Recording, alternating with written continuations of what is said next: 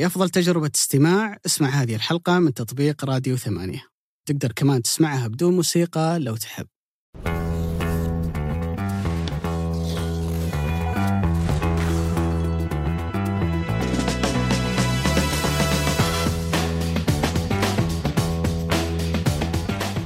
حياكم الله في حلقة جديدة من بودكاست مرتدة. الحلقة تأتيكم بعد أيام الفيفا وبعد التوقف الدولي وجولة شهدت انتصار الأندية الخمس الكبيرة في الدوري السعودي، بالإضافة لمشاركة النجم الكبير نيمار. صبحك الله بالخير يا أبو علي في يوم جديد وحلقة جديدة. هلا وسهلا أبو علي، صباح النور.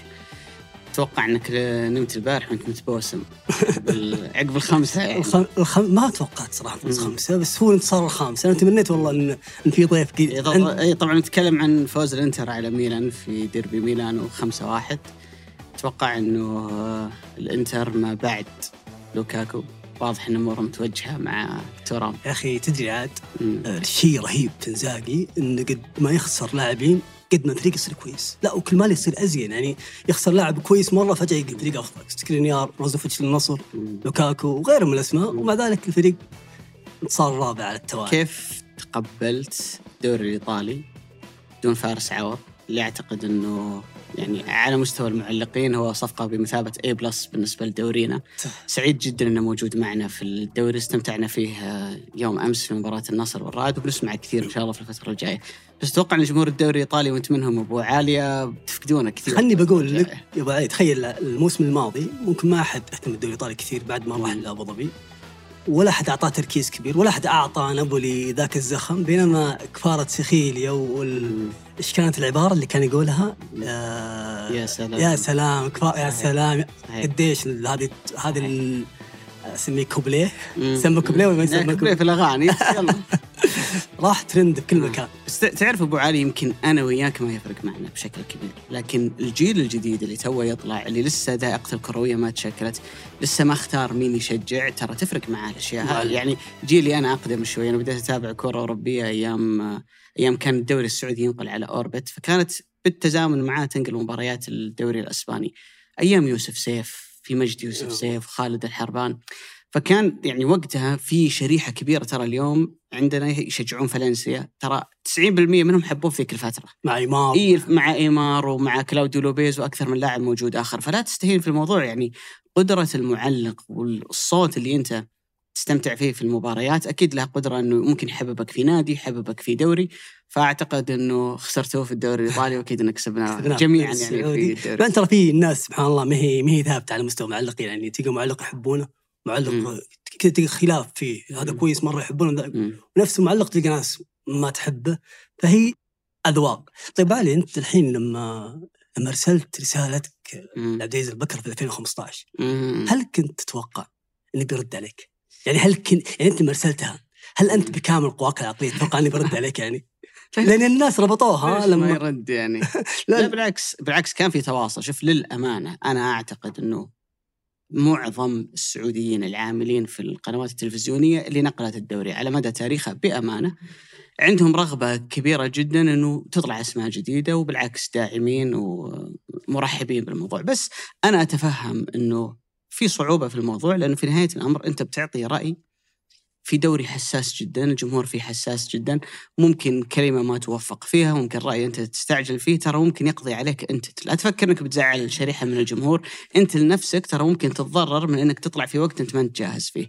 فيعني من ذيك الأيام وأنا كان عندي رغبة صراحة إني أوصل، وسبحان الله يعني طيلة السنوات، خلينا نقول من ذيك الفترة إلين الآن تكلم عن 7 و8 سنوات، يعني كانت غنية بالتجارب. فالواحد يقول إن شاء الله أنه وصل في الوقت اللي هو كان جاهز فيه إنه يطلع للناس. أتذكر أنا ذيك المرحلة زين، وأتذكر لما كنت تقول إحنا الإعلام الشاب كلمة إيش نتذكرها زين. بس في مفهوم عندنا إنه الاستوديو التحليلي لازم يكون الشخص الموجود لاعب سابق، بينما أشهر المحللين في العالم أو أفضلهم كأفكار في العالم مايكل كوكس على سبيل المثال ما لعب كورة.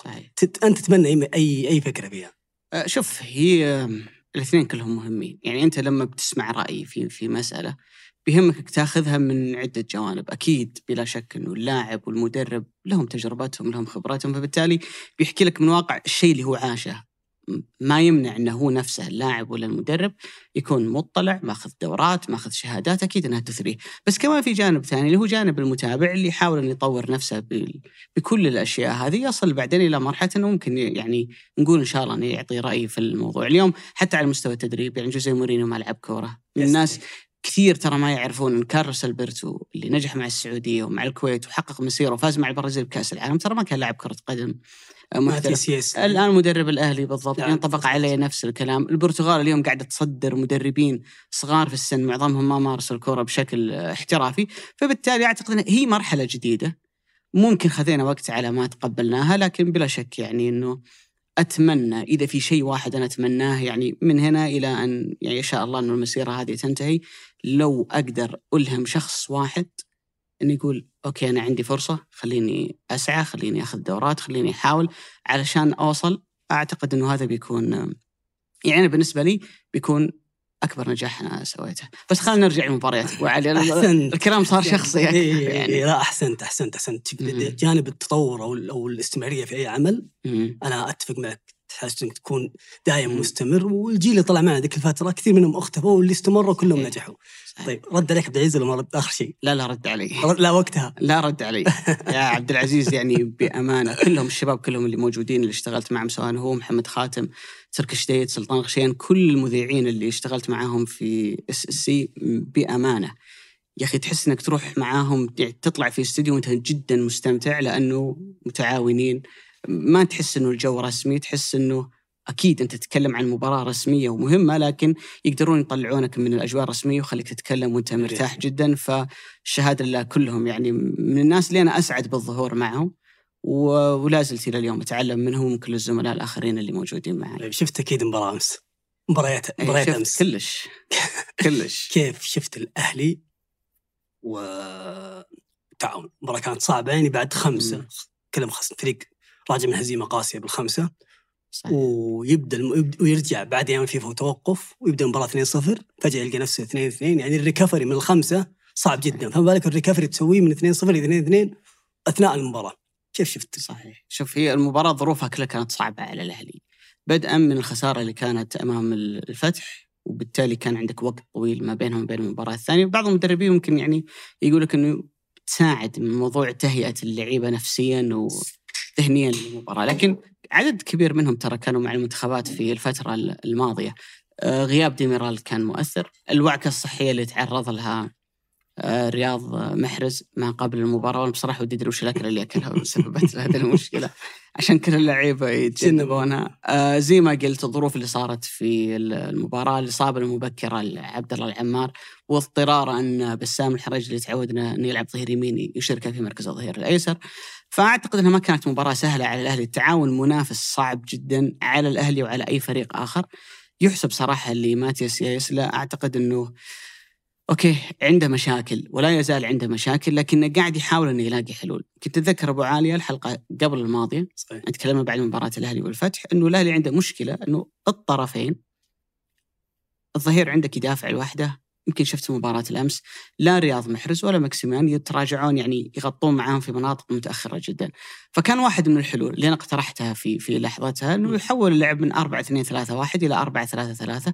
الفكرة هي دائما أنه بدل ما يكون عندك محورين قدامهم صانع لعب اللي هو جابري فيكا تلعب بالثلاثة، واللي شفناه في المباراة أنه المجحد كان لاعب 6 على يمينه فيكا على يساره كيسي. الفكرة أن الاثنين هذولا اللي على طرفي الملعب أو خلينا نقول الثمانيات واحد يمين واحد يسار في الحالة الدفاعية هو اللي ساند مع الظهير، بحيث أنه لو ما رجع أوكي بحيث أنه لو ما رجع لاعب الجناح أنت ما تكون في أزمة. كورة ناحية اليسار يميل كيسي يصير مع الظهير، يسحب المجحد يسحب جابري فيكا فيصير ملابس، يعني 3 ميلين ناحية اليسار، وممكن يسقط معاهم محرز يأخذ وقته يعني في عملية الرجوع، بتنظمون أنه 4-4 ويبقى قدامهم فيرمينيو مع لاعب الجناح الثاني. فكان تنظيم جيد صراحة من ماتياس في المباراة. الشوط الأول الأهلي أدى بشكل جيد، ممكن بأمانة يعني حتى أهداف التعاون ما جت من نقاط الضعف اللي أنت استقبلت من خلالها أهداف في مباراة الفتح، لا كان التعاون فريق مثل ما أنت ذكرت أنه قوي جدا في الكور الثابتة، الألعاب الهوائية ممكن شفنا حتى الهدف اللي ألغي فريق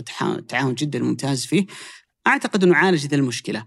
في مرحلة ثانية تدخل فيها ماتياس ياسلا وكانت مهمة جدا ما بعد تسجيل التعاون الهدف الثاني، أنت كمدرب اما انك تقول والله الان المباراه صارت مباراه مفتوحه وتحتمل كل الاحتمالات، وانا اذا اندفعت انا ممكن اكل نتيجه كبيره زي اللي صار قدام الفتح اللي سواه ماتياس، انه سحب محمد المجحد اللي هو المحور الوحيد الموجود عنده ونزل سميحان النابت وغير طريقه اللعب. صار كيسي يلعب 6، صار جابري فيكا 8 يمين، سميحان 8 يسار مع محرز وماكسيمان وفيرمينو، وصار يهاجم 5 وحاول أن يضغط التعاون في مناطقه، وجت له فرص كثير، واحدة من فيرمينو في القام، واحدة شالها حارس المرمى، إلى أن نجح أخيرا في أنه يسجل الهدف الثالث اللي كسب من خلاله المباراة.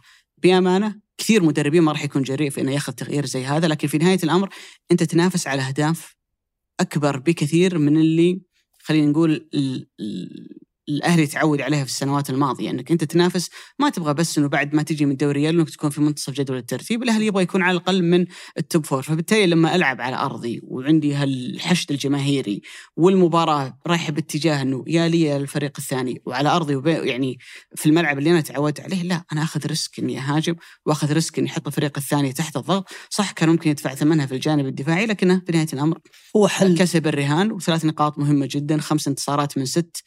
استثني مباراة الفتح، أعتقد أنه الأهلي يعني أعطانا 5 مباريات جدا ممتازة في الفترة الماضية. تشوف أن هذه الطريقة أنك تسقط لاعبة المحور يغطون بدل ما يغطي اللي هم محرز ماكسيمان، تشوف أنه حل نهائي يعني مع أندية كبيرة أتوقع أنك بتعاني. شفنا ماتيس أمس في المؤتمر الصحفي كان يتكلم يقول عندنا العديد من المشاكل على مستوى البناء وعلى مستوى برضو المساحة الموجودة خلف الأظهرة، ولا زالت هذه مشكلة. ممكن أمس حاول يعالجها بس أتوقع أنها لا زالت موجودة، ومع الأندية الكبيرة اللي عندها كواليتي عالي وسالة الأجنحة بيكون يعني الخطورة عليك أكبر، خصوصاً إن في مباراة الجولة الجاية واحدة من القمم الكبيرة بين النصر والأهلي، فبتكون مباراة ممكن هي مثابة التجربة أو المباراة اللي أنت تشوف هل الطريقة هذه فعلاً مناسبة ولا. ولكن إشكالية ثانية تكلم فيها ماتياس يسلي على نفس الأكسنت تبعك يا أبو علي، قال عندي مشكلة في سلكت بناء اللعب من الخلف. لما تيجي تراجع أو تشوف الأندية الأربعة اللي تبع الصندوق بتشوف فيها إنه أكبر نادي أو أكثر نادي استقبل أهداف هو الأهلي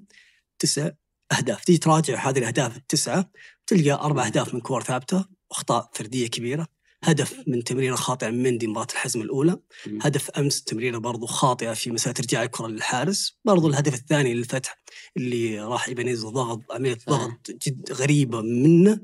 تشوف فيه كمية أخطاء ساذجة في دفاع الأهلي، يقابل هذه الأخطاء الساذجة الفكرة أو الأسلوب اللي يحب ماتياس يسلي إن هي ينتهجه أو يمشي عليه. أنا أسميها دايم الأسلوب الألماني بصبغة إسبانية. أول الألمان لعب مباشر، عرضيات، أضرب، سجل وارجع من مناطقك. المدربين الألمان الحديثين واللي تقريبا بدأوا مع رانجنيك، يعني رانجنيك أخذ ماتياس يسلي وأخذ برضو نجلزمان، هم متأسسوا كلهم معه، أخذهم لمرحلة أو تجربة أعلى أنه أنا أكون الطرف اللي مستلم الكورة، اللعب حقي عمودي وللأعلى، 5 6 7 8 تمريرات واصل المرمى وسجل. هل هذا الأسلوب يتناسب مع الموجود في الأهلي حاليا؟ تجي تشوف مثلا مندي على سبيل مسألة بناء اللعب مش أفضل شيء. صحيح إن في مسألة بعد ما تطلع بالكورة أكثر تلقى لعيبة خلينا نقول كمية وفرة في مسألة دخول العمق وإنهم قادرين يخلقون أو قادرين يسجلون أهداف، ولكن العملية اللي قبل هذه سواء أثناء ما تكون الكورة معك أو أثناء ما تفقد الكورة، هنا في مشاكل، ومشاكل ممكن تظهر جليا في مباراة اللي تكون دائم التحدي الأكبر.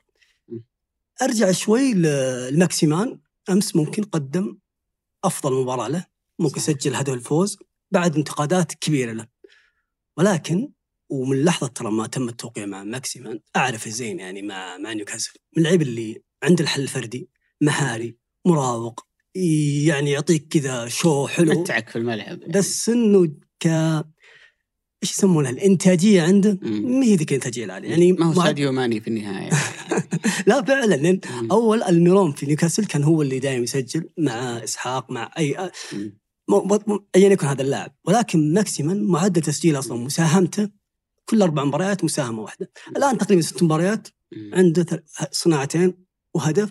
وخلنا نقول قدم عربون صداقة أو عربون مودة الجمهور الأهلي اللي انتقده كثير واعتذر لهم في الهدف. أرجع لآخر حدث صار في المباراة ممكن كلنا شفنا الهدف اللي هو انت شفت اللقطه كيف الاوت اللعب ثم بعدها لعب العرضيه. لحظه ما اللعب او قبل ما تلعب العرضيه كان عبد الباسط هندي يتكلم مع ميندي ولا كان في هجمه جلسه اللعب في الطرف. منطقه الجزاء لو نظرت فيها بسكعاتها نظره قبل ما يتنفذ الاوت تلقى 6 لعيبه من التعاون 3 لعيبه من الاهلي منطقه الجزاء واخر الدقائق.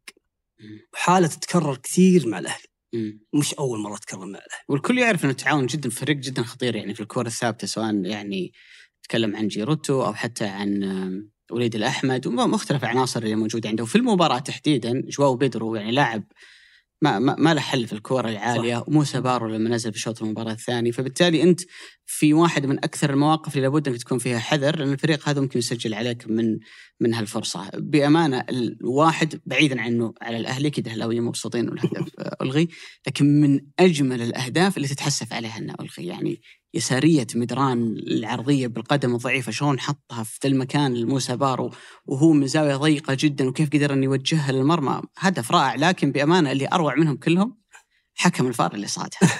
يعني أنا أتوقع 80-90% من حكام ما راح ينتبهون. يعني أنت وش بتركز فيه؟ بتركز أنه ما في تلاحم لاعب ما ارتقى على لاعب ثاني تسلل. أنا قلت ممكن يكون تسلل. يوم شفت الإعادة لا فيها تسلل ولا فيها تلاحم هو وش قاعد يناظر. بعدين طلع صادها. يعني تخيل الحكم المساعد قدامه الحالة يعني ما بينه وبينها ولا متر ما انتبه ان الكورة ضاحت يعني قبل لا تلعب. حالة نادرة تصير صراحة. جدا هو يحسب له صراحة انه صادها. يعني الحكم أهداف آخر الدقائق الجولة هذه ترى صارت الخدود كاد أن يقتل الاتحاد في آخر الدقائق. صحيح. نحضر شوي. اي لا عرفت بس انه هذا انه يدلك انه الدوري اليوم صار صعب جدا. مع أني أختلف معك في مسألة صعب جدا. لا هو صعب أبو عالية من نقطة أنه ممكن تصير فيه أحداث تفاصيل دقيقة جدا ترى ممكن تغير المجريات. فبالتالي تحتاج الحكام على مستوى عالي. كل شيء في الدوري قاعد يعني يصبح خلينا نقول يتقدم ويصبح أصعب بعيدا عن نقطة يمكن تأخذ الصعوبة جانب أنه التنافسية صح. اللي ما بين الأندية نتكلم أنه يصير في المباريات تفاصيل ممكن حتى إحنا جديدة علينا. طبيعي كل هالكم من النجوم أكيد أنه الدوري بيتغير. لكن أنا كمان لفت نظري أبو عالية شيء بعد المباراة اللي هو تصريح شاموسكا. تكلم بعد المباراة وقال نقطة مهمة جدا. قال أني أنا أعتقد أنه ما هو مفيد اللعيبة اللي أقل من 23 سنة أنهم ينضمون للمنتخبات في غير أيام الفيفا. هو يعتقد أنه وجودهم معه وشاركتهم في الدوري ممكن يحضرهم بشكل أفضل. هو بوضوح يقصد سعد الشهري مدرب المنتخب تحت 23 سنة. طبعا عندنا الآن في سبتمبر نهاية سبتمبر دورة الألعاب الآسيوية تقام في الصين. هي نسخة 22 بس ما أدري الصين متى بتنتهي أزمة كورونا عندهم. أجلت إلى 24 أجلت إلى هذا العام. طبعا هي جدا مهمة. تكلم أنه في ألعاب القوة في رياضات ثانية أنه تعتبر المنافسة اللي بعد دورة الألعاب الأولمبية على طول. مؤهل لباريس ولا لا؟ لا ما تأهل. شوف ككرة قدم ما تأهل. إيه لأنه اللي بيأهلنا إلى الأولمبياد القادم هي كأس آسيا تحت 23 سنة بتلعب في أبريل. وبنواجه نفس المشكلة أنها بتكون شغالة في وقت ما الدوري قاعد يلعب على جولات النفس الأخير بعد. فتلعب هي في منتصف أبريل راح تقام في قطر. يتأهل الأول والثاني والثالث إلى دورة الألعاب الأولمبية. فبالنسبة للرياضات الأخرى أنت باستثناء دورة الألعاب الأولمبية في ألعاب القوى يصير عندهم كأس العالم لألعاب القوى. بس دورة الألعاب الآسيوية مهمة جدا في ألعاب كثيرة لأنه هي فرصتك الوحيدة للتنافس واللي تقدر من خلالها أنك حتى تعد نفسك وتهيئ نفسك. ما أعتقد صراحة أنها إعداد يعني مهم جدا بالنسبة للمنتخب الأولمبي قبل كأس آسيا القادمة. ممكن يلعبون مباريات في أسبوع الفيفا. لكن اشتكى منها شاموسكا لأنه بأمانة افتقد 2 مهمين جدا. عبد الملك العياري لاعب ظهير يمين أساسي في الفريق كان مرشح لجائزة أفضل لاعب واعد خلال الشهر الماضي. وسعد الناصر واحد من أميز اللاعبين اللي موجود مع التعاون من الموسم الماضي. في مكان عبد الملك تحديدا مركز الظهير الأيمن ماكسيمان أخذ راحته في المباراة لأنه أعتقد أنه يعني فارق الإمكانيات ما بين عبد الملك ومحمد الغامدي اللي شارك في المباراة كبير جدا. محمد ارتكب خطأ صراحة فادح في الهدف الثاني اللي ماكسيمان أخذها وعرضها. الكرة كانت سهلة جدا طالعة من أعتقد من الحارس أو أحد مدافعي الأهلي. كرة عادية جدا تقدر أنه أنت لو عندك تايمينج كويس تعرف توقت لحظة ارتقائك تأخذها أو بتضايق ماكسيمان ما يقدر يستلمها. طلع وعدت من فوق راسه وراحت هجمة للأهلي وسجل بعد ذلك هدف. أعتقد أنه إلى حد ما شاموسكا معه حق، لأنه باستثناء أسابيع الفيفا صعب جدا أنك تأخذ لاعب أساسي ومؤثر مع نادي. حتى الاتحاد متضرر في المسألة دي، يعني إحنا غامدي، الناشري، زكريا، يعني أكثر من عنصر، بس كم واحد فيهم يلعب أساسي في الاتحاد؟ كم واحد فيهم غيابه مؤثر بالنسبة للاتحاد؟ أنا ما أقول إنه، بس لو تقيسها مع التعاون، لا، التعاون أتوقع إنه الاثنين ذول يفرقون مع التعاون بشكل كبير جدا. التعاون طلع من عنده أمس ترى في المباراة بسعد بالعبيد، فهد الرشيدي، سمحان كلهم جايين من التعاون. صحيح. كمان حسن العمري ينتقل إلى القادسية، فمركز الجناح تحديدا التعاون باع كل اللعيبة المحليين وما بقى عندنا سعد الناصر، فبالتالي مهم جدا يعني لما يكون موجود يقدر يستفيد منه شاموسكا. نتمنى إن شاء الله التوفيق للتعاون، ونتمنى التوفيق للمنتخب الأولمبي. يعني ممكن ناخذ ونعطي في ذي النقطة، لكن أعتقد أنه بأمانة سعد الشهري يستحق صراحة منا الدعم. رجل عنده مسيرة جدا ممتازة مع صحيح. المنتخب الأولمبي أهلنا لدورة الألعاب الأولمبية بعد غياب طويل من عام 96، إنه يروح جيل وتشتغل مع جيل ثاني الآن بعد الجيل اللي أنت شاركت معاه في النسخة الماضية، تحدي صعب بالنسبة له، فممكن محتاج وقت إنه يتعرف على اللعيبة ويعدهم بشكل أفضل. في نهاية الأمر أنت في واحد من الطرفين بيزعل، يا الأندية بتزعل يا مدرب المنتخب بيزعل، فنتمنى إن شاء الله التوفيق للجميع. كشفت حرب غزة حاجتنا لخدمة إخبارية موثوقة، خصوصاً مع انتشار الشائعات والأخبار المزيفة، فصحيفة الشرق الأوسط تقدم عبر منصاتها تغطيات حية لكل جديد وتحليلات عميقة وآراء متخصصة. عشان تعرف آخر الأخبار من مصدر موثوق، تابع الشرق الأوسط، صحيفة العرب الأولى. الجماليات المعمارية مهمة، بس جودة البناء أهم، وحداثة التصاميم مهمة، لكن الخدمات والمرافق أهم. المهم والأهم مضمون. تملك المستقبل مع وحدات شركة صفاء للاستثمار. أعرف أكثر من الرابط في وصف الحلقة.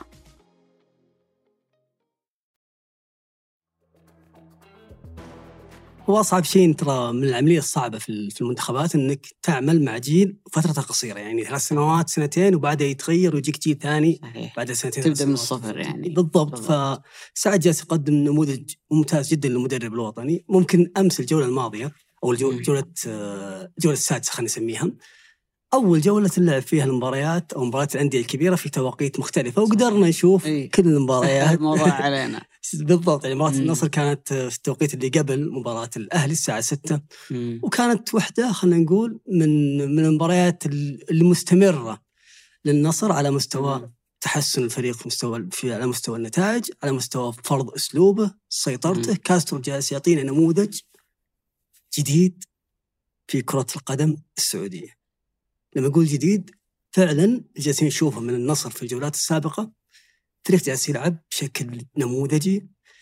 تعرف فكرة بيب جوارديولا في برشلونة، الفكرة اللي كان فيها ميسي مهاجم وهمي، اللي كان فيها دانيال ألفيس أشبه بلاعب جناح، أبيدال أو أي ظهير أيسر أيا يكن كان ما يطلع كثير مع الهجمة. هذا الشكل وهذا الطريقة، وهو أصلاً عراب أو محب لهذه الطريقة، محب لأسلوب الاستحواذ والسيطرة. ولكن تشعر أن نموذج برشلونة بيب في 2011 جالس كاسترو يحاول يضيفه في الفريق النصر تحديداً مع الجولات الأخيرة. يعني أمس وانت تشوف المباراة تشعر أن غنام جناح، هذا واحد. 2، وهذه مو المرة الأولى، في 4 جولات حتى اللي قبلها في المباراة نفسها تشعر رونالدو ما هو ذاك المهاجم اللي ثابت في منطقة الجزاء، لا، مهاجم متحرك. تشعر برضو أن ماني عنده أريحية في سد دخول العمق. تشعر برضو أن غريب عنده أريحية أن ينزل للعمق. تشعر أن الفريق ما عنده ذيك الأدوار الدفاعية الكبيرة، بحكم أنه مثبت 3 لعيبة في الدفاع تقريبا، تيلس مع السنترين واقفين، و3 لعيبة يعني مريحينك لو جت عليك هجمة مرتدة. وفي نفس الوقت استعادة الكرة ما تأخذ 5-6 ثواني إلا وأنت مستعيدها، ولا وضغطك عالي. حتى لما حاول، وشفنا أمس الرائد حاول أكثر من مرة إنه يبني من الخلف أو يلعب أو يحاول بناء من الخلف ويمشي بالكرة، ما قدر. حتى لما يلعب الباص تحس إنه مخنوق، تحس إن الكرة كل واحد يبغى يفتك منها. وصارت في أكثر من لقطة، إلى أن جت اللعبة اللي جاء فيها حالة الطرد، وخلنا نقول قتلت المباراة. يعني انقلبت المباراة تحديدا من بعد هدف ماني وطرد بندر وحيشي. خلينا نربطها شوية مع مباراة التعاون. تكلمنا، يمكن قلنا الهفوة اللي ارتكبها محمد الغامدي والهدف اللي سجل فيه مرماه من وليد الأحمد، بندر وحيش يرتكب خطأ سهل جدا، يعني كرة كانت معاك فقدتها وبعد كذا تسببت في فاول وكرت أحمر على فريقك. وفي مباراة الهلال والرياض، المباراة انفتحت بعد بلنتي الميشيل خطأ من مدافع شاب أول مباراة يلعبها في دوري المحترفين اللي هو محمد الشويرخ.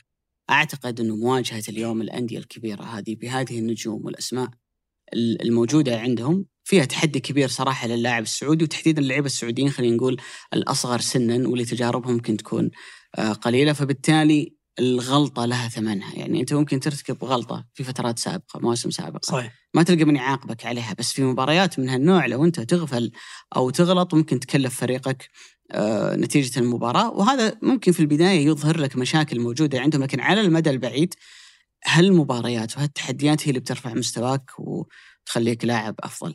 يمكن أبو عالية أكثر شيء يلفتني في النصر أنه طيلة السنوات الماضية النصر عنده لعيبة 6 كويسين، بيتروس، علي الحسن، عبد الله الخيبري، وأكثر من عنصر، إبراهيم غالب، إبراهيم غالب، إبراهيم ماطر، يعني لا بس تكلم خلينا أبو عالي نقول من 2018-19 اللي بدأ الدوري يتغير فيه إلى اليوم، وفي صناع لعب تكلم زي بيتي مارتينيز، زي جوليانو، زي تاليسكا بمختلف أدوارهم، بس ما كنا نشوف في النصر لاعب 8 الممتاز جدا في عملية السيطرة، الاستحواذ، التحكم بالرتم ونقل اللعب من جانب لجانب، والتمريرات العميقة اللي ممكن من خلالها يعني تكسر تنظيم أي فريق دفاعي.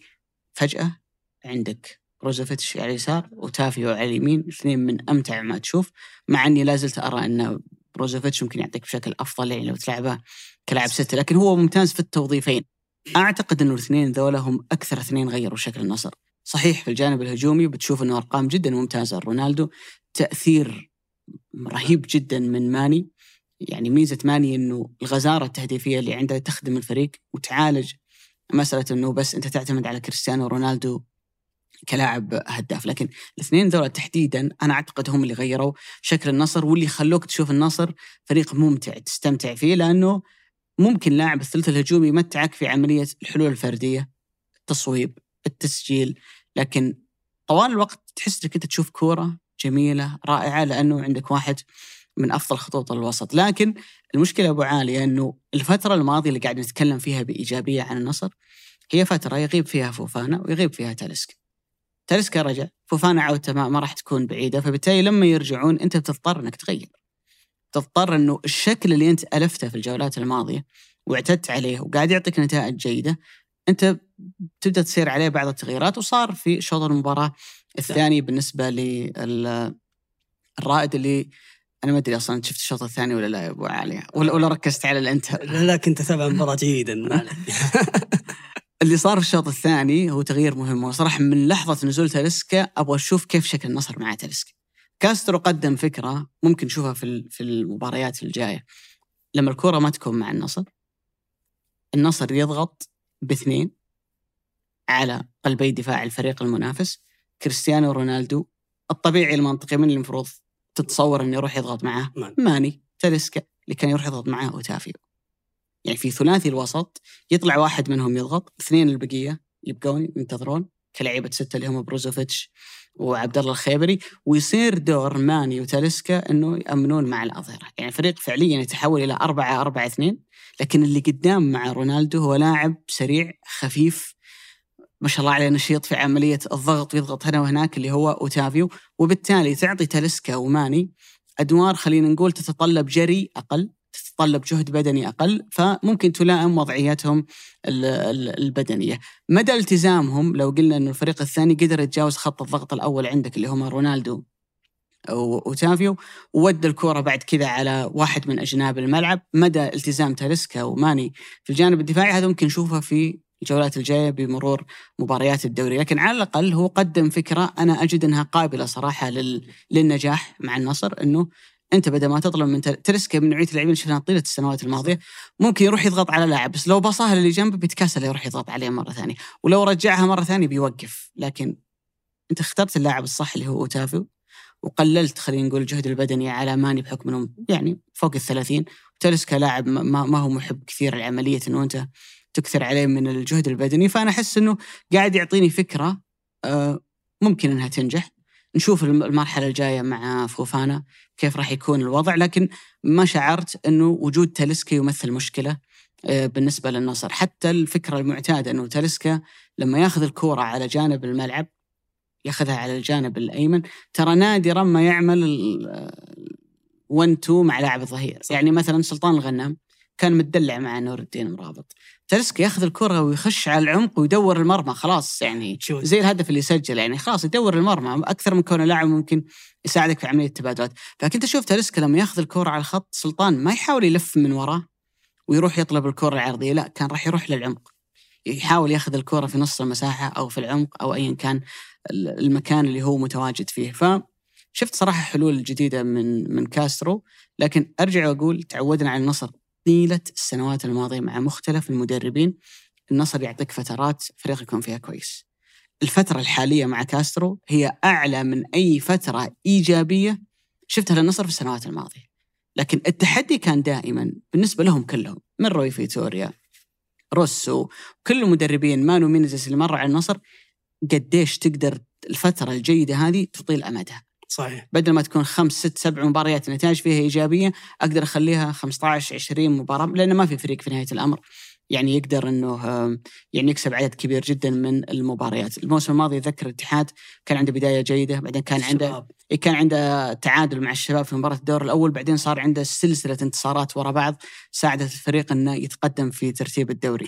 التحدي المهم عند كاسترو كيف يحافظ على إيجابية الفريق مع عودة هالاثنين فوفانا وتاليسكا، وكيف أنه يقدر يخلي الفريق مع ضغط المباريات الجاي اللي فيه عدد كبير جدا من المباريات بالنسبة للنصر يوازن ما بين عملية الاستفادة من لعيبة الدكة وعدم الضغط على اللعيبة الأساسية. ما أحس إن فوفانا بتكون مشكلة كبيرة، يعني يقدر فوفانا يكون لاعب الستة ويقدر يكون روزوفتش لاعب الستة ويطلع فوفانا لاعب 8، ما أشوف فيها مشكلة كبيرة. بس أشوف المشكلة الكبيرة اللي ممكن يمر فيها النصر هي مسألة عدم وجود مهاجم يقدر يعطي الدور اللي يعطيه رونالدو. يعني رونالدو شفناه قديش هو قاعد يعطي حلول هجومية وهو الأعلى مساهمة في الدوري حاليا، إلا تشعر أنه مو لاعب راس حربة ثابت، يعني يرجع ورا يعطي ريحية الماني إنه يدخل، يعطي ريحية لأوتافيو يدخل، يعطي ريحية برضو غريب، أي لا حتى بروزوفتش يعطي دور في زيادة عادية.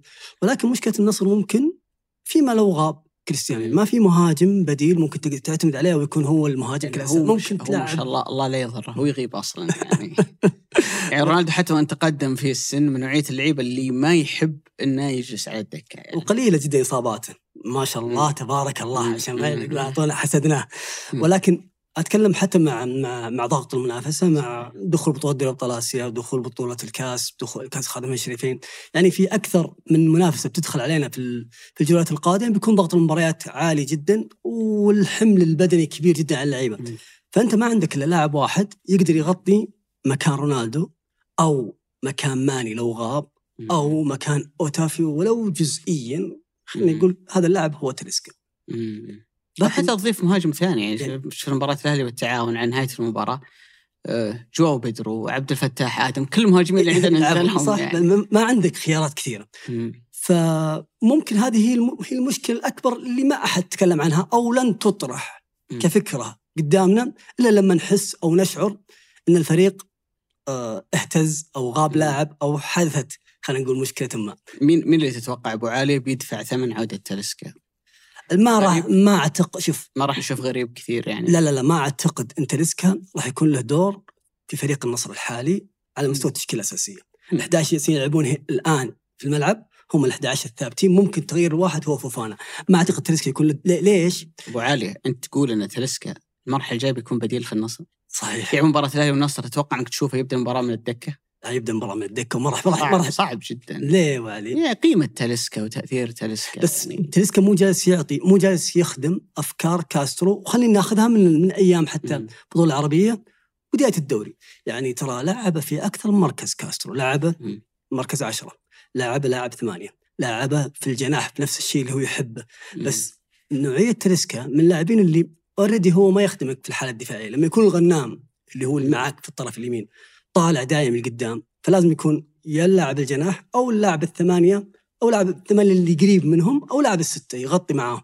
فتاليسكا مو من نوعية اللاعبين اللي يعطيك دور دفاعي أو بعد دفاعي، حتى في النصر ما قبل كاسترو تشوفه قبل أو الفترة اللي قبل الموسم الماضي على سبيل المثال تاليسكا على اليمين ينزل للعمق يشوت أيا تكن الفرصة بعدها تلقى لاعب أحد اللاعب اللي يكون في وسط الملعب هو اللي يرجع يغطي مكان تاليسكا اللي هو في الجناح في الحالة الدفاعية. تاليسكا ما يرجع ممكن يتغير هذا المفهوم مع كاسترو مع وجود هؤلاء النجوم مع فرض الأسلوب ممكن ولكن ما أعتقد إنه بيكون له دور يعني وين بيلعب يعني بيلعب في مكان غريب مثلا ما أعتقد إنه بيكون مكان غريب بشكل أساسي. أبو علي لو نرجع بالزمن خلينا نقول قبل سنة أو أكثر وأقول لك هل من الممكن إن في طريقة لعب يكون فيها كورنادو وروماريني وحمد الله وبنزيما بتقول لي مستحيل يعني أصلا بنزيما وحمد الله الاثنين صعب إنهم يتواجدون في تشكيلة واحدة. بس أنا دائما أعتقد إنه المدرب الشاطر هو اللي يقدر يستفيد من كل العناصر اللي موجودة عنده ويحاول يلاقي توليفة تخدم الجميع. يعني ممكن يخدم في الاتحاد وعندك اثنين من أقوى الفكاكين اللي هم فابينيو وكانتي فبالتالي ممكن تنجح فكرة تواجد كل هالأسماء في الجانب الهجومي. تذكر حتى فترة الMSN مع برشلونة ميسي سواريز نيمار إنه شلون فريق يضم الثلاثة كلهم مع بعض. أصلا ميسي ما قبل سواريز كان يلعب كمهاجم وهمي صحيح. فبرشلونة ما كان عنده لاعب تسعة إيتو ما نجح رايموفيتش ما نجح وش فيك زود يا سواريز على أساس أنك تنجح مع برشلونة بس لويس الريكي نجحها.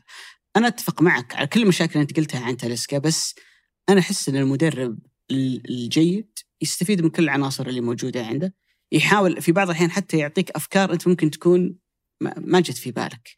يعني في نهاية الأمر أنت مدرب كبير لك اسمك ولك تجربتك إنك تكون في مكانك تدرب فيه ماني وتاليسكا وكريستيانو وبروزوفتش المفروض أن عندك فكرة ما هي موجودة لا عندي ولا عندك. جرب المفروض هو جرب حط باني سار حط تاليسكا يمين رجع تاليسكا لاعب ثمانية حط تاليسكا لاعب 10. شوف أبو علي أنا أكثر واحد أو من أكثر الناس خلينا نقول اللي يؤمن إنه التنظيم أهم من العنصر في كرة القدم صحيح. العنصر له تأثير بس التنظيم ممكن يخليك بعناصر أقل جودة تكسب فريق عنده نجوم. شفنا ريال مدريد الجالاكتيكوس كان خير مثال على إنه وفرة النجوم ما هو بشرط أنها تكسبك بس فيه عرفت اللي في منطقة وسطى ما بين الفكرتين ما بين فكرة أنه النظام أهم ولا أنه أنا أحاول ألعب كل العناصر الجيدة عندي تقدر أنك توازن ما بين الثنتين زي ما قلت لك اللي سواه نونو سانتو أنك تلاقي طريقة. في نهاية الأمر لاعب زي تاليسكا وقيمة تاليسكا والحلول اللي يقدمها لي سواء في التمرير أو في التسجيل صعب جدا أنك تبدأ تعتبره كلاعب بديل. وين كنت أنا أتفق معك إنه شكل النصر الجولات الماضية مع غريب وماني تحس إنه الشيء المثالي اللي أنت تبغى تشوفه. اثنين يتحركون اثنين يجرون بدون كورة تحس إنه في تناغم كبير ما بينهم ما بين كريستيانو ورونالدو بس لازم كمان تحاول تلاقي حل تاليسكا يعني في الفترة الجاية. طيب علي خلنا نطلع من مباراة النصر إحنا بادين بالعكس مش قاعدين نمشي بالعكس الحين فخلينا نتكلم عن مباراة أو الظهور الأول لنيمار في السعودية وفي مباراة تحديدا الرياض اللي انتهت بمهرجان أهداف 6-1 يعني نتيجة صراحة كبيرة جدا وأداء أو أداء أفضل أداء مثالي للهلال من بداية الدوري على مستوى كل شيء لا على مستوى الضغط عملية الضغط لا على مستوى افتكاك الكرة بشكل سريع لا على مستوى حتى يعني ممكن الناس فكروا كثير ويتكلمون كثير عن الشق الهجومي أكثر من الشق الدفاعي ولكن حتى كوليبالي ممكن من أفضل مبارياته اللي تقريبا نجح في كثير من الالتحامات نجح حتى في مسألة التمريرات الطولية نجح في حسيت كذا إن الفكرة أو الجوهر اللي تكلمت عليه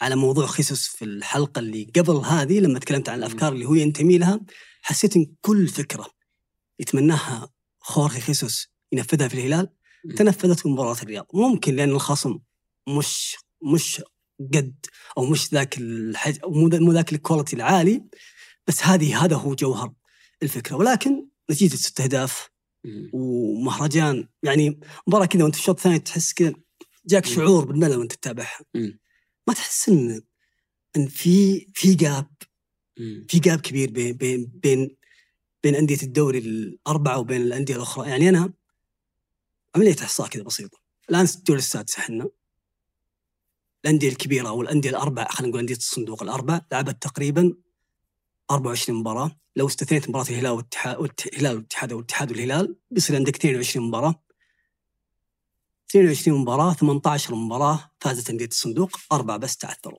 لأنديتها. كم صار فيها هدف هذه 18 مباراة؟ صار فيها معدل الأهداف 3 أهداف في المباراة الواحدة الفريق أو الفرق الكبيرة الأربعة وفرق الصندوق الأربعة، كم مباراة أنت نتيجتها بفارق 3 أهداف وأكثر؟ تقريباً ماني عارف بالضبط كم، بس 12-13 مباراة. 5-4-3-6 مش ذايب علي. شوف خليني أرجعك شوي مباراة النصر والرائد. حاول نستحضر الأهداف الثلاثة اللي سجلها النصر. الهدف الأول حل فردي من ماني، الهدف الثاني تسديدة بعيدة من تاليسكا، الهدف الثالث كرة رونالدو استقبلها وكان في وجهها على طول مدافع الرائد، مررها من بين رجليه وبعدين أخذها برجله اليسار. في يعني كانت سريعة جدا، الحارس ما قدر إنه يعطي ردة فعل سريعة ويتصدى لها.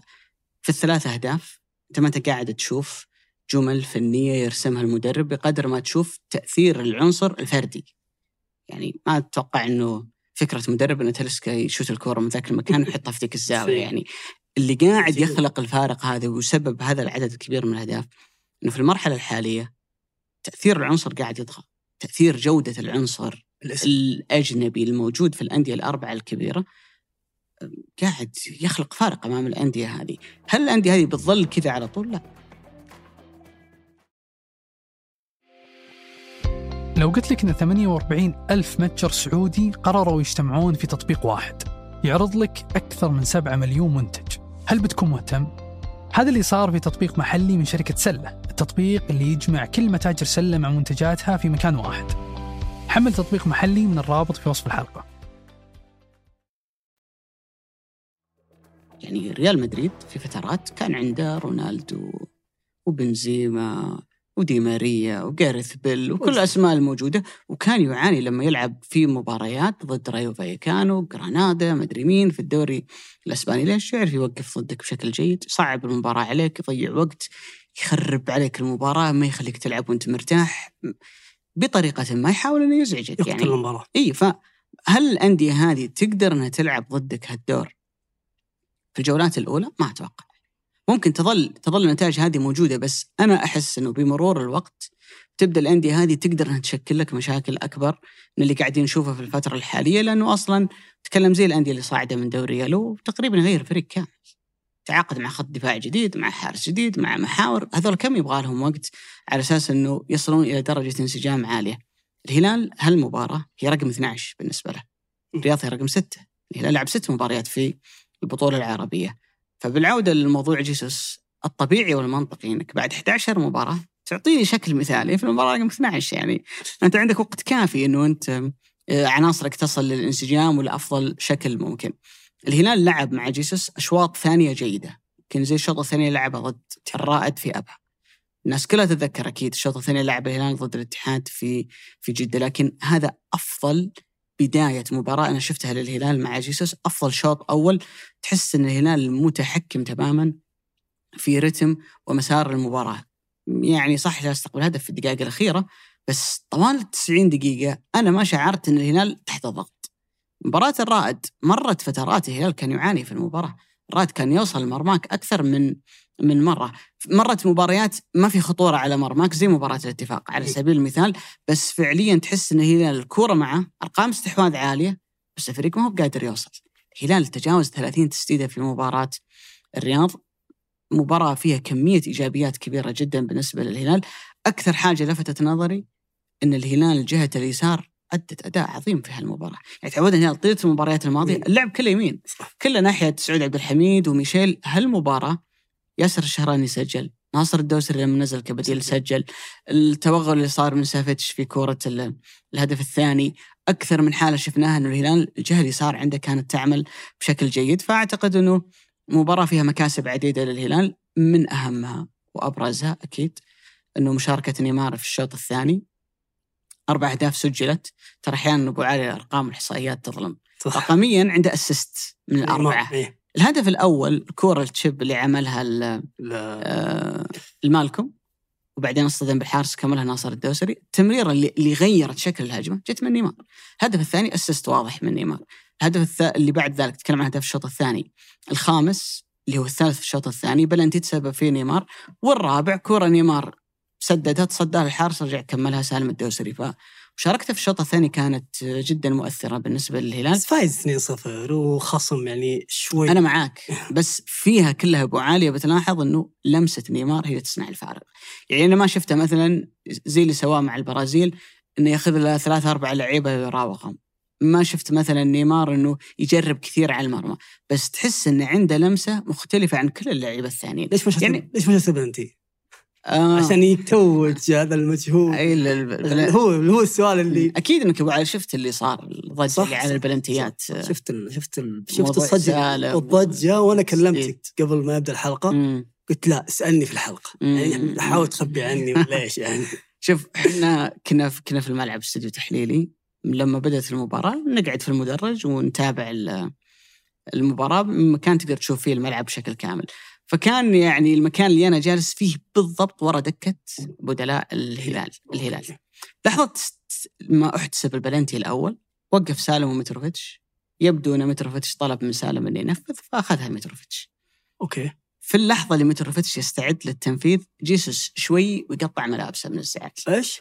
زعلان ويصرخ على اللعيبة كلهم. لو بترجع تشوف البلنتي، كان واقف ياسر الشهراني على حافة منطقة الجزاء ناحية اليسار، فكان هو أقرب واحد للجيسوس، فالتفت عليه يقول له يعني خلاص وش فيك زعلان، يعني إنه جيسوس لا أنا قايل إن سالم، أنا أفترض هذه الفكرة اللي كانت عنده، أنا قايل إن سالم هو المنفذ الأول، سالم هو اللي ينفذ. طبعا ليش جيسوس هنا يصر على فكرة إن سالم؟ دقيقة، ما هو مباراة اتحاد مين شات من الهلال؟ اللي شات ميتروفيتش، وسالم كان موجود. شوف فيها فكرة منطقية إنه ممكن كل مباراة مفروض أن المنفذ يكون واحد، بس مين أفضل حارس في الدوري بتنفذ عليه بلنتي؟ قروهي. سالم كم مرة نفذ ضد قروهي؟ ما عندي إحصائية، بس ممكن يكون نفذ ضد قروهي سابقا. قروهي في كل المباريات اللي لعب فيها ضد الهلال يفترض أنه مين المنفذ؟ سالم. وبالتالي قبل المباراة يدرس سالم، فمين اللي ممكن يكسبك إن سالم ينفذ ولا واحد جديد هو ما درسه أو ما يعرف، ما اللي هو ميتروفيتش. حتى ستايله مزعي، يعني ما عنده إنه يركن الكرة ولا ستايل مباري، فممكن الظرف هذا هو اللي خلاك في هاللحظة إنه أنت تخلي ميتروفيتش يسدد. الشاهد إني أنا أعتقد من اللي أنا شفته إن جيسوس كان يبغى سالم هو ينفذ الركلة الأولى، بس إنه ميتروفيتش يعني طلب من سالم أخذها. جاء البلنتي الثاني اللي في شوط المباراة الثاني، الطبيعي والمنطقي أنا المنفذ، تنازلت لك عن الأولى، حتى بتلاحظ أن ميتروفيتش ما راح تدخل في الثانية، فصار الزعل أنه ليش ما عطاها نيمار. وللأمانة كان في يعني تصرف أنا شخصيا ما حبيته من بعض جمهور الهلال، ما نعمم على الجمهور كله، أنه في المرة الأولى لما سالم كان بينفذ كان في استهجان من الجمهور، في المرة الثانية كان بشكل أوضح لأن سالم خلاص تقدم وبينفذ. أنا أعرف أنه كثير من الجمهور يبغون نيمار ينفذ، يبغون يشوفون نيمار يسجل، يبون يشوفون نيمار يحتفل. كلنا نحب صراحة إنه النجوم الكبار هذول كلهم يعني بصمة وتأثير في الدوري. خلك من جانب إن المدرب هو يرى أن سالم هو المنفذ الأول، لأنه ممكن زي ما قلت ممكن تتغير في المباريات الجاية. في نهاية الأمر اللاعب طالما أخذ الكرة تقدم للتنفيذ، استهجانك هنا بيفيده ولا بيضره؟ بيضره، أكيد إنه بيضره. يعني أنت جاي تدعم فريقك، جاي تساعد لعيبتك على أنها تأدي في المباراة بشكل أفضل. في مثل يا أبو عالية يقولون لكل جديد اللذة، الناس تحب الشيء الجديد، فممكن سالم لأنه من زمان حابين يشوفون نيمار يسجل، حابين يشوفون ميتروفيتش. طيب سالم وش ذنبه في الموضوع هذا؟ شوف بس نقطة أخيرة أبو عالية، إذا أنت بتطلب من اللاعب السعودي أنه يكون زي الأجنبي في الالتزام في التمارين في كل شيء، لا تيجي عند نقاط زي هذه وتقول لا أنت كلاس بي، ذولا كلاس اي، ذولا هم أول فاول أول بلنتي وأنت تتفرج عليهم. ما هي منطقية. والمدرب الفاهم يعامل اللعيبة كلهم زي بعض، صح؟ يعني طالما الرجل هذا يلعب ويؤدي وله تأثير زيهم، ليش يأخذون مزايا عليه؟ لو مثلا سالم حب قال لك والله أنا السنة هذه، هو حاليا وصل ل6 أهداف وأكثر لاعب هلالي تسجيل الأهداف في الدوري، قال لك أنا أبغى أنافس على هداف الدوري، فبالتالي نروح نقعد مع المدرب وأنا أعتقد أن لي حق في التنفيذ زي نيمار زي ميتروفيتش، من حق، صح؟ في نهاية الأمر هو عنصر من ضمن الفريق، وفي نهاية الأمر هو قاعد يتعب ويجتهد زي ما هم قاعدين يتعبون ويجتهدون. يعني ما نجي للنقطة دي ونبدأ هنا نميز بين لاعب سعودي ولاعب أجنبي في مواضيع كثيرة جدا. ممكن لك تعليق أبو عالية على الموضوع، بس كمان أيضا أكيد أنك شفت الكلام اللي دار على موضوع عشان أشقر لا سالفة عشان أشقر هذه مباراة الرياض وأفك صراحة من أجمل الخروج على النص اللي شفتها في الدوري. لكن حتى موضوع الكابتنية يعني صار عليه ضجة صحيح. شوف وشي خلينا نرجع لموضوع سالم. أنا أتفق معك في مسألة أن الدعم هو المنفذ أدعمه.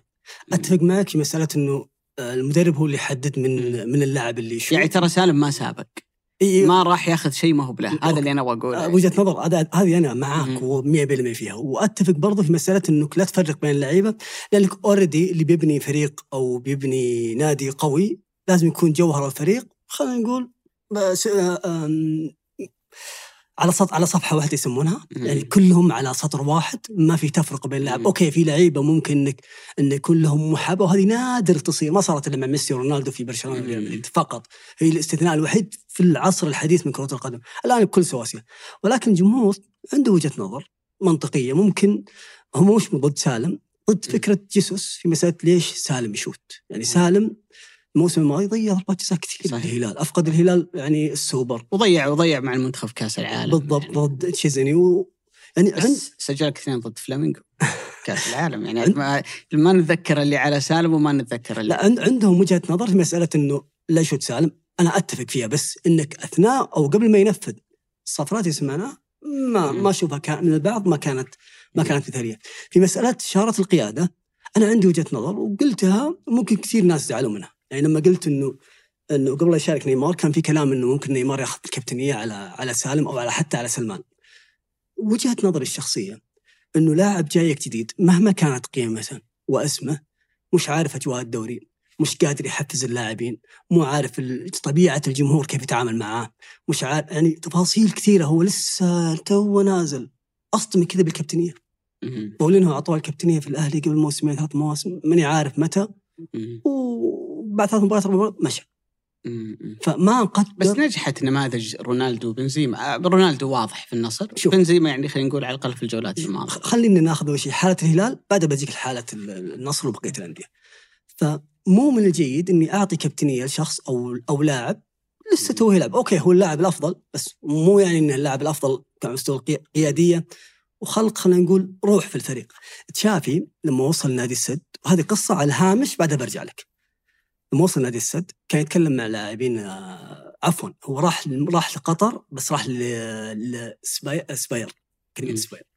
فلما كان يتكلم مع لعيبة الشبان وكان بعضهم قطريين وبعضهم مش قطريين فكان يتكلم ويقول إنه لازم الفريق اللي تبنيه يكون جوهره أو أساسه أبناء البلد. يقول تجربتي أنا في برشلونة في أحد المباريات الكبيرة ضد ريال مدريد كنا خسرانين 4 وكان في لاعب ما كان يطلب الكورة كان يتخبى خلف المدافع ما كان عنده حافز إنه يبغى يسجل. تحس إنه كذا ما يبغى أحد يصيد عليه شيء وأنا ما جتني كور وخلاص انتهينا. من كان ذا اللاعب؟ هو كان يتكلم زي قال من كان ذا اللاعب؟ خمن يا هنري يا إيج هنري كان هنري. فقال ذكرت المباراة هي 4-1 مع شوستر يس بعدها اللي جاء بعدها اللي راح بعدها ريكاردو جاء بعدها بالبيجوديل وصنع الإرث القوي. هذه التجربة وقيس عليها تجارب نماذج أخرى. بايرن ميونخ جوهرة ألماني ونجح. مانشستر يونايتد مسألة نجاحه جوهرة برضو بريطاني أو إنجليزي. صحيح. هم يسمونهم كلاس 92 الجيل الشباب اللي طلعهم فيرغسون في ذيك السنة يعني. بالضبط برضو يوفنتوس في مع ليبي والجيل اللي وصل نهائي الأبطال أكثر من مرة بس ما قدر يفوز باللقب جوهره إيطالي. شوف تجربة ريال مدريد. مشكلة أبو علي إنك مقتنع بالفكرة وأنت انترستا يعني.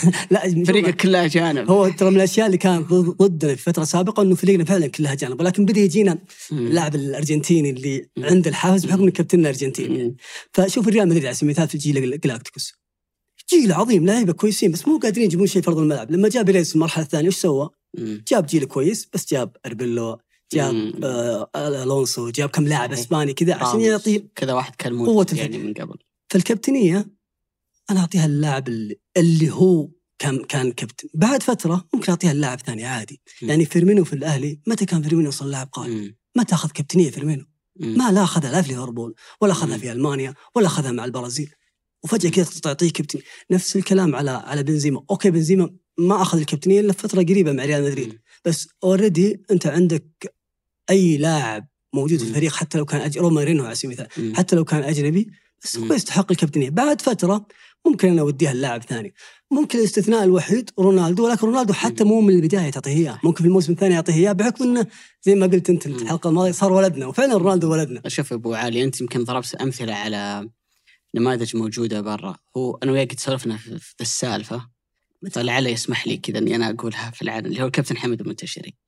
فكنا فترة نتكلم عن نجاح الهلال والبطولات الدوري اللي حققها ورا بعض في الفترة الماضية مع مختلف المدربين، وقال لي نصا في الأزمات ما يشيل الفريق إلا عيال النادي. صحيح. لأن تجربته في الاتحاد هو محمد نور وأسامة المولد وكذا عنصر اللي كانوا موجودين، نتكلم عن اللاعب المحلي، في كان يتغير العنصر الأجنبي في الاتحاد، ولكن اللي أبقى الاتحاد في المنافسة كل ذا السنوات اللي عنده خلينا نقول عدد من اللعيبة المحليين اللي معظمهم من أبناء النادي اللي يقدرون أنهم يشيلون النادي في الأزمات، عندهم حضور جيد في غرفة الملابس، لهم تأثير على بقية اللاعبين، ممكن ينضم لهم ترى من غير أبناء النادي بس يدخلون معاهم في الجو، يعني زي مبروك زايد، زي رضا تكر، كذا عنصر حتى الأجنبي. تقيس في الهلال نفس الكلام، سالم، سلمان، محمد بريك، عبد الله المعيوف، كذا عنصر دخل معاهم، علي البليهي، ياسر الشهراني انضم للهلال في سن صغير، هو محمد كنو، فيصير عندك كتلة من اللاعبين المحليين، بس أهم شيء إنهم يكونوا جيدين كويسين،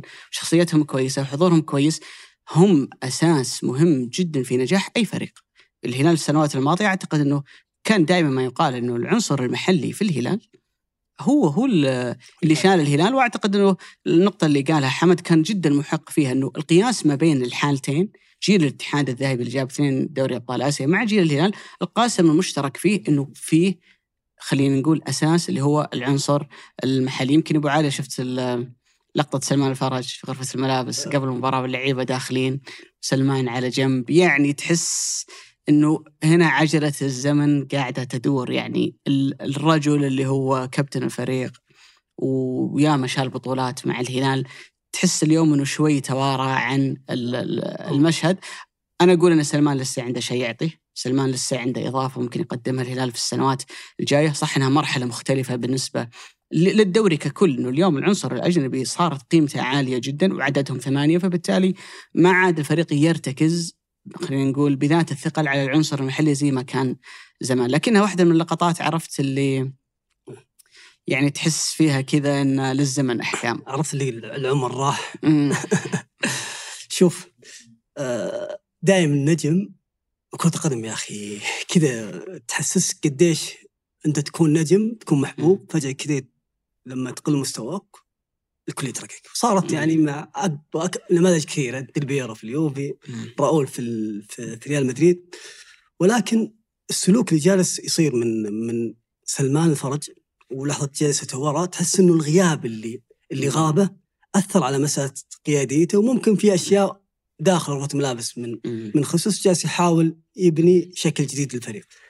وجهة نظري الشخصية مهم جدا تواجد سلمان مع الفريق كقائد حتى لو كان ما يلعب، مهم جدا تواجد سلمان مع الفريق حتى في مسألة المنتخب السعودي ومسألة قيادة المجموعة. يعني شفنا الفترة الماضية كثير من behind the scene يسمونه خلف الكواليس، كان دور سلمان جوهري ومهم. صحيح. وهذا هو الدور اللي هو ماخذه، نتكلم مع اللعيبه، حفزهم قبل المباراه، هذا الدور سلمان المفروض يستمر انه ياخذه. ليش جلسته ورا كذا وتحس انه حزين؟ ما هو المكان اللي تعودنا نشوف فيه سلمان.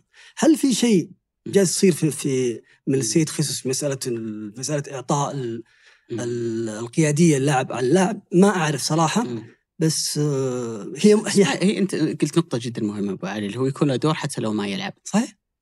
الهلال عاش التجربة هذه قديما مع سامي الجابر، بعدين جت مرحلة ياسر قحطاني، بعدين جت مرحلة محمد الشلهوب، إنه يكون لهم تواجد مع الفريق ما يلعب بشكل أساسي. يعني قد قالها أعتقد، والله ما أتذكر من واحد رؤساء الهلال، قال إنه أهميته تكمن في غرفة الملابس حتى لو ما يلعب كثير.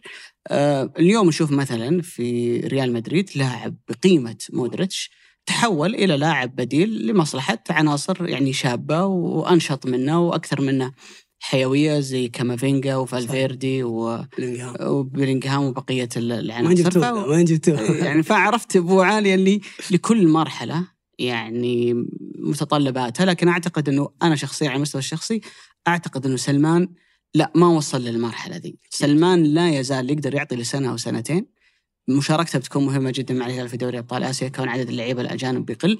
وإذا بنروح لكأس آسيا الجاية 2023 وعندنا مطمع إنه حنا نبغى نكسب البطولة، بتقول لي عطني ثلاثة لعيبة تراهن عليهم مع المنتخب، واحد منهم بقول لك سلمان الفارسي. يعني سلمان ما وصل لمرحلة إنه حنا نعتبره عنصر ثانوي. أعتقد أنه لا يزال أهميته في الهلال، بس الإصابات أثرت عليه. فترة الإعداد اللي كل اللعيبة عدوا أنفسهم بشكل جيد، سلمان كان قاعد يمشي على عكاز ويتشافى من الإصابة. فنتمنى إن شاء الله أنه يرجع ياخذ وضعه. وسلمان قائد عظيم جدا، شفناه في كل اللقطات اللي صورت خلف الكواليس، سواء مع المنتخب في تصفيات كأس العالم، في كأس العالم اللي كانت في قطر، أو حتى مع الهلال. في كل المرات اللي كنا نشوف فيها تصوير من داخل غرف الملابس، سلمان هو واحد من أفضل القادة اللي حظي بهم الهلال وكرة القدم السعودية طوال السنوات الماضية. فأنا صراحة المشهد حز في نفسي جداً. ولكن إن شاء الله ننتظر الأفضل من سلمان في الجاي بإذن الله تعالى. طيب، أول مباراة في الجولة تقريبا لعبة الخميس بعد أيام الفيفا، ودائما المباريات اللي بعد أيام الفيفا يسمونها الأجانب فايروس الفيفا، لأنه اللعيبة يجين تعبانين تقتلهم، مثل العودة من السفر طويل، ساعات سفر طويلة، تغير في الساعة البيولوجية الداخلية، نفس الكلام، معرض إنك الإصابة بحكم إنك ساعات طويلة، نومك متلخبط، أكلك متلخبط، الطيران، كلها مؤثرة. بس ممكن الاتحاد يكون عنده شوي إيجابيا، ما عنده لاعب واحد دولي اللي هو حمد الله، أتكلم عن الأجانب اللي هو حمد الله، وعنده لاعبين مع المنتخب السعودي، باما سعود وشرحيلي وشطة. مع ذلك لعبت المباراة يوم الخميس قبل، يعني كأول مباراة في أول افتتاح الجولة، مع أن أكثر أو كل الأندية أو الدوريات العالمية لعبت البطولة أو المباريات يوم السبت، يعني كان عندهم راحة يومين. الاتحاد ما حظي بهذه الراحة، ولعب واحدة من أصعب مباريات خارج ملعبه، 1-0 بكذا لمسة فردية من بنزيما جالس يعطينا صراحة الفترة الماضية، جالس يعطينا كذا لمسات حلوة، هدف الكعب اللي في الهلال، هدف اللي بالركبة الأمس، تسعطين شوي رونق خاص فيه اللي هو تميز فيه بالأساس. ولكن شفنا شوي تغير في أسلوب نونو سانتو في المباراة الأخدود، يعني الرسمي تعودنا عليه نشوف الاتحاد فيه في المباريات السابقة بالأربع مدافعين، شفناها أمس بالخمس مدافعين، اللي هي نفس الأفكار اللي كان ينتمي لها في الفترة والموسم السابق، مع تغير فيها، مرة ب5، مرة ب3، مرة ب4. يعني في مرونة تكتيكية جالس يملكها نونو سانتو الفريق، وأعطاها للفريق وتشربها برضو الفريق، يعني يساعد الفريق على هذه الأفكار. ضيف لها الفكر أو الشكل اللي يبغى يشوف فيه نونو سانتو بنزيما في الشق الهجومي، وين يبغى نونو سانتو يوصل مع بنزيما. يعني شفناها أمس ينزل كثير برا 18 على أطراف الملعب، يعطي زيادة العادية متى ما يبغى، يعني كأنه في ريال مدريد، يستخدم السلوك اللي هو في ريال مدريد. وهذا الشيء ترى الموسم الماضي لو تلاحظ في حمد الله كان موجود، حمد الله دائما ينزل يحضن، يعطي مساحة للعبود إنه يدخل جوة 18 ويعطي زيادة عادية مرة مدافعين يمررها له، يعني يعطي شوي فكرة ثانية في مسألة اللاعب المهاجم الثابت. ولكن تحس كذا إن الوضع في الاتحاد ملخبط، يعني مرة رومانينو، مرة حمد الله يعطيها الدور، مرة بنزيما يعطيها الدور، ما في شيء ثابت. هو الأساس عند نونو سانتو إنه ما يكون أصلاً ثابت، يعني هو مدرب يحب الثلاثة مدافعين، لعب فيها مع ولفرهامبتون، طبقها يعني فترات مع فالنسيا. الموسم الماضي ترى نونو سانتو يحب دائماً بعد التوقف يحب إنه يغير، يعني الموسم الماضي ظل يلعب 3 مدافعين إلين كأس العالم، وقفنا تقريباً حوالي شهرين، بعدين لما رجع الفريق غير النظام إلى 4 مدافعين. فهو عادة ترى بعد كل فترة توقف خلك مستعد، إذا طلعت تشكيلة الاتحاد ترى ممكن يكون نونو سانتو غير شيء في الفريق. وبأمانة هذه واحدة من مزايا إنه هو مدرب مرن. أكيد كان عنده صعوبة في المباراة، غياب كورنادو مؤثر جدا، غياب حمد الله مؤثر جدا. وبالمناسبة الأخدود واحد من، لما تكلمت أنت قلت إنه أندية الصندوق وإنها يعني تكسب الأندية الثانية، الأخدود نموذج، يعني تعادل مع الشباب في الجولة الأولى 1-1، فاز عليه الأهلي بصعوبة كبيرة جدا 1-0، والاتحاد عانى علشان يكسب. يعني فريق ما تشعر إنه أنت تقدر تكسبه بسهولة. عشان كده أرجع أقول لك إنه أفضل قياس نقدر نقيس عليه ريال مدريد وبرشلونة في الدوري الإسباني سنوات ميسي ورونالدو، يلعبون ضد أندية أقل منهم بكثير في الإمكانيات، بس ما تشوف السكور 4-5 كل مباراة، لأنهم يلعبون بأقل مستوى. لا مو بأقل مستوى، بس الأندية الثانية قادرة أنها تسبب لك مشكلة في المباراة، يعني كويسة في الكورة. أشك في ذلك والله. شوف في نهاية الأمر أنا ما أقول لك أنك بتعاني في كل مباراة، بس ما حتقدر تكسب بال4-5 من هنا إلى نهاية الدوري.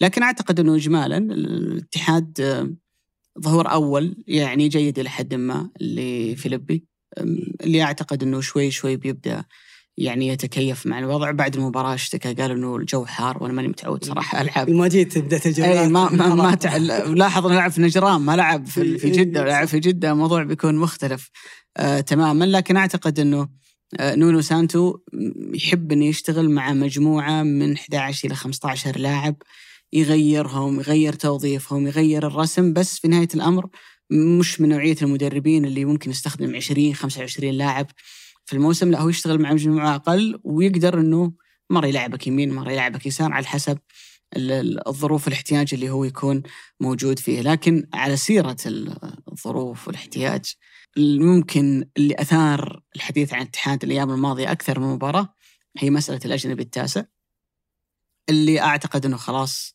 القرار اللي أخذ هو ما أعلن الاتحاد بشكل رسمي، لكن الكلام كله أن جوتا هو راح يكون الأجنبي التاسع. أنا شايل هم أبو علي ردة فعل الإعلام الغربي، يعني في أشياء بأمانة هجوم يجي ناحيتنا ما هو مبرر ولا هو منطقي. يعني تقول والله ما لا أساس من الصحة، بس تخاف إنه يكون له تأثير إنه عامة الناس يقدر يوهمهم إنه شيء ما هو موجود عندك. صح، بأمانة لو جات اليوم صحيفة أجنبية أو موقع أو أحد كتب في أي من مواقع التواصل وقال إنه في نادي سعودي راح تعاقد مع لاعب هذا ينظر على أنه واحد من أفضل المواهب اللي ممكن تتطور وتنفجر في السنوات القادمة، تعاقد معاه بهذا السعر، ولما جاي يسجل اللعيبة ما سجله، قال له أنت ما تلعب في الدوري. هذه عرفت اللي out of context كده، اللي تجي خارج السياق من القصص اللي تروى كده عن كرة القدم، هذه تقدر تأخذها تبرزها. بصراحة كانت حالة غريبة جدا من الاتحاد، يعني أنه يعني كنت أسمع بداية الصيف في تمهيد أنه جوتا ممكن نستبعد، كنت أقول مستحيل تصير. أي مستحيل تصير، يعني تفوجت نظري بالي بس بتزعل الناس، بس بقولها. قول. أول ما وصل أو قلت من الصفقات الأولى في الميركاتو، حلو، تم تقريبا في بداية الميركاتو. تقرير بي بي سي يقول أن الصفقة عرضت على الاتحاد والاتحاد وافق عليها من اللجنة، ما أعرف من اللجنة أو من الصندوق، ما يهم، بس أنها عرضت الاتحاد وافق عليها، نفسها نفس صفقة تاليسكا اللي عرضت على النصر وافق عليها، عشان كذا ما مشى كنا لآخر تاليسكا، عفوا تاليس وعرض عليها، بدنا وافقوا عليها، وبعدها ما مشوا كنا لآخر شيء، والأجري اللي عرض على الهلال ورفض على الهلال وغيرها من الصفقات. أنا مشكلتي وين؟ مشكلتي أن الصفقة عرضت عليك وافقت عليها بمبلغ 30 مليون أو 29 مليون يورو، راتب اللاعب 11 مليون يورو ونصف الموسم الواحد، يعني يتكلم عن افريج 40 مليون يورو في الموسم الواحد. الموسم هذا راح تدفعها اللاعب جوتا ولا راح يشارك، يعني 160 مليون ريال.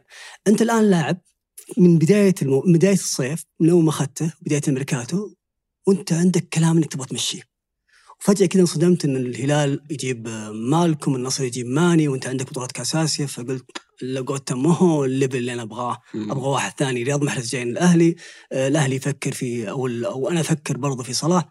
ففجأة كده شهر إنه ما يبغى اللاعب، وكلنا ندري إنه ما يبغى اللاعب من تقريبا شهر. فترة انتقالات تنتهي في يوم 6، أنت جالس على أمل إنك تتعاقد مع صلاح، وجوتا بلان بي، مدري لا ما هو بلان بي، لو بلان بي كان موجود الآن، لا هو بلان سي، ما أدري إيش كان يفكر، ما أدري مين كان يفكر من بشي. تجلس إلين آخر الميركاتو، ثم صلاح اوت، ما في أمر تجيبه. قبل نهاية الميركاتو بساعات تقرر أنك تعيره للاتفاق، ولا يمشي معك النظام واللاعب يبقى معك وهو مستبعد. هذه كارثة. كارثة ليه؟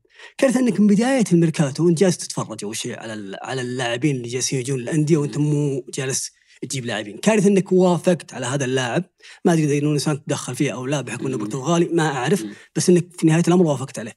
لما وافقت عليه وجلست وعندك شهر كامل وفي كلام أنك تبغى تمشي، ما مشيته، وجلست تنتظر لين آخر ساعات الميركاتو، قلت يلا بمشي النادي اتفاق. أنت تعتقد على لو مشوا نجاح لهم نجيب لاعب بهذه القيمه تكلفته السنويه فاتورته 160 مليون اني انا نجاح لي اني امشي لا اقل شيء ما تخليه برا والله اي 160 مليون الناس كيف تنظر لك الحين؟ انت جالس تختار لعيبه كيف تختارهم؟ وهذا امتداد للسوء اللي مرت فيه اداره المال الحالي مع احترامي التقدير لهم. يعني من بدايه الميركاتو انت عندك اهم استحقاق كاس العالم للانديه، بدايه الميركاتو جبت بنزيما، يعني بدايتك حلوه بس انك فجاه كذا تلقى نفسك بهذا كذا ما تعطي نفسك مساحه الى اخر ساعه ثم تقول لا بمشيه خلاص ما مشى معك النظام. في جزئيه ثانيه يا ابو علي ممكن لاحظناها اللي هي مساله تسجيل الرابطه، وممكن هذا يعني شوي حساس الموضوع، ولكن الرابطه او جدوله الدوري تمت على ان الجوله هذه تلعب يوم الخميس والجمعه والسبت. كل الدوريات العالميه لعبت يوم السبت والاحد. حلو؟ بحكم في ايام فيفا واللاعبين سفر وعلى بال ما يوصلون على بال ما يتاقلمون. الاتحاد تضرر انه يلعب يوم الخميس، لا جدال في ذلك. ولكن الانديه الاخرى تضررت اكثر بحكم الاتحاد يلعب يوم الخميس، ليه؟ لان التسجيل في الدوري السعودي او الميركاتو قفل يوم 6. جميل. يوم 15 هو اخر يوم لرفع قائمة الأسماء. الجولة اللي لعبت يوم ال 14 15 16 يعني يوم لو عندك أنت لاعب زايد وأنت تلعب يوم 14 أو 15 تقدر تشركه، لن تستغني عنه. أي الفريق اللي راح يلعب يوم 16 ما راح يقدر يستفيد من هذه الميزة، فأنت خليت هنا بعدات المنافسة. فيما لو ما كان الاتحاد هو اللي يلعب يوم الخميس. يعطيك مثال واضح أبو علي، أنا ما أدري هو عقده لا يزال مع الأهلي ولا لا، لكن بنفس الفكرة هذه ديميرال موقوف. لو الأهلي يلعب الخميس أو الجمعة يقدر أنه يشرك اليوسكي كأجنبي ثامن ويستفيد منه في المباراة، بس لأن مباراته صارت يوم السبت خلاص أنت تجاوزت مرحلة رفع الأسماء، فبالتالي أنت ما تقدر تشركه، فخليت بعدلات المنافسة. فهنا هي مشكلة. لما ما أدري فترات التسجيل أعتقد المسؤول عنها الاتحاد السعودي، ما فترة التسجيل هذه فترة رفع أسماء. أنا ما أعرف عند مين، بس لنهاية التسجيل يوم 6 أنت نهاية فترة رفع الأسماء حطها بعد الجولة. كيف تحطها في نص الجولة؟ يعني ما أدري قرار أتوقع أنه رمي يعني زي كذا. ممكن أنه ما يكون مستقبلا ما يكون محدد بتاريخ، يكون محدد بمثلا قبل انطلاق الجولة أو بعد نهاية الجولة على أساس أن يكون فيه تساوي. أنت قلت أن إدارة نيمار الحالي وفي غضب عليها. أنا قبل فترة سويت صويت في تويتر من بين أندية الصندوق الأربعة من هي الإدارة اللي يعني الجمهور كان راضي عنها. أقل نسبة للاتحاد 3% اللي كانوا بس راضين، وما أدري بعد اتحاديين اللي مصوتين ولا جماهير أندية ثانية. لكن أبو علي أعتقد أنه اللي صار في موضوع جوتا يفتح تساؤلات عديدة جدا، أهمها هل جوتا اليوم هو الأجنبي التاسع لأنه ما هو بلاعب كويس، ولا لأن الاتحاد ما وفق في الاختيار؟ وجهة نظري الشخصية جوتا لاعب كويس وممتاز وعنده هامش تطور وكان ممكن ينجح في أندية عديدة جدا، بس واحدة من المشاكل في الاتحاد أن الاتحاد ما يعتمد على لاعب بخصائص جوتا. المشكلة الثانية ترى يا أبو علي، أنت كنت تبحث عن تعاقد مع محمد صلاح. هل شفت في الاتحاد من السنة الماضية إلين اليوم الاتحاد يلعب فيه لاعب جناح حقيقي، لاعب طرف يلعب على الخط؟ الموسم الماضي في كل البطولات لو بتشوف دقائق لعب لعيبة الاتحاد من الأول للسابع مين بتشوف؟ الأجانب السبعة اللي هم قروهي، حجازي، طارق حامد، كورنادو، رومارينيو، عبد الرزاق، حمد الله، وكل العناصر الأخرى اللي كانت وبرونو هنريكي اللي كان موجود مع الاتحاد الموسم الماضي.